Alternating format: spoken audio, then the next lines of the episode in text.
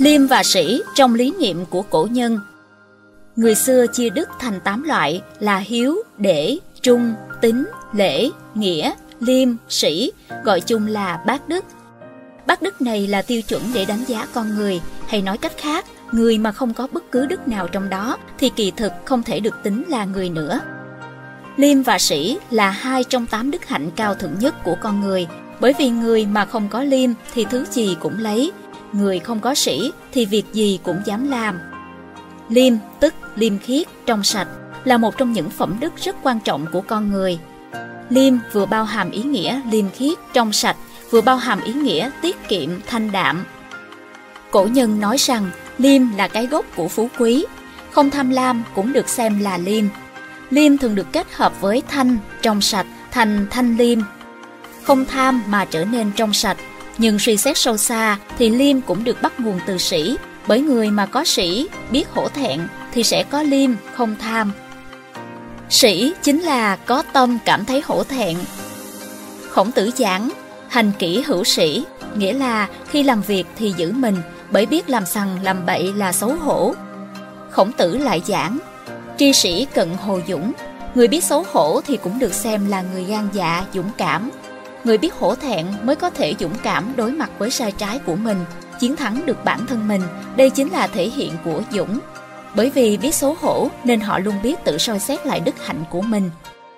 Một người biết hổ thẹn thì gặp tài vật mới không tham, lâm vào khó khăn mà không bị khuất phục. Người có liêm, có sĩ mới biết khiêm tốn mà thoái nhường, lựa chọn lấy hay bỏ có mức độ phù hợp. Vô luận là tu dưỡng cá nhân hay là khí tiết của dân tộc thì sĩ đều là người dẫn đường của lương tri. Mạnh tử cũng giảng, nhân bất khả vô sĩ, ý nói rằng làm người là không thể không có sĩ, không thể không biết xấu hổ. Vô tù ác chi tâm, phi nhân giả. Ý tứ là một người mà không biết hổ thẹn thì không thể được tính là người. Chu Hy viết, nhân hữu sĩ, tắc năng hữu sở bất vi. Ý nói rằng một người biết hổ thẹn thì sẽ không làm những việc không nên làm.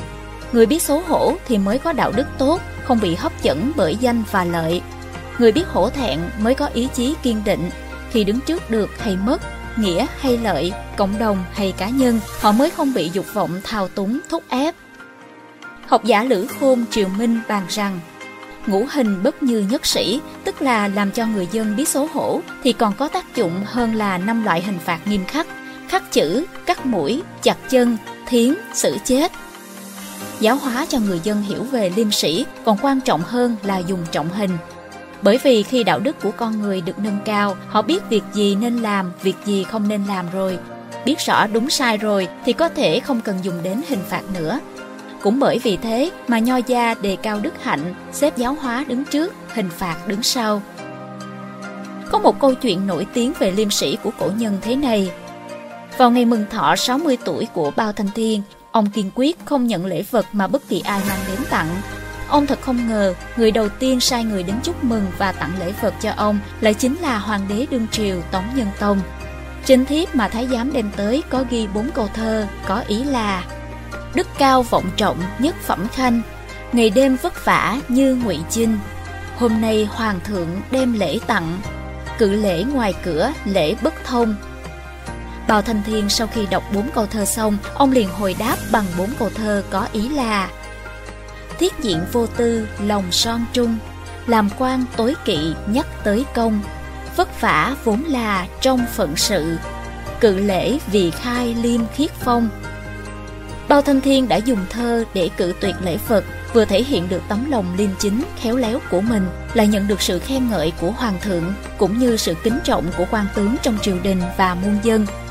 Bởi vì làm quan, lưỡng tụ thanh phong, hai tay áo đều không có gì ngoài gió, không thu về lợi lộc gì cho bản thân, Bao Thanh Thiên đã trở thành vị quan nổi tiếng thanh liêm trong sử sách.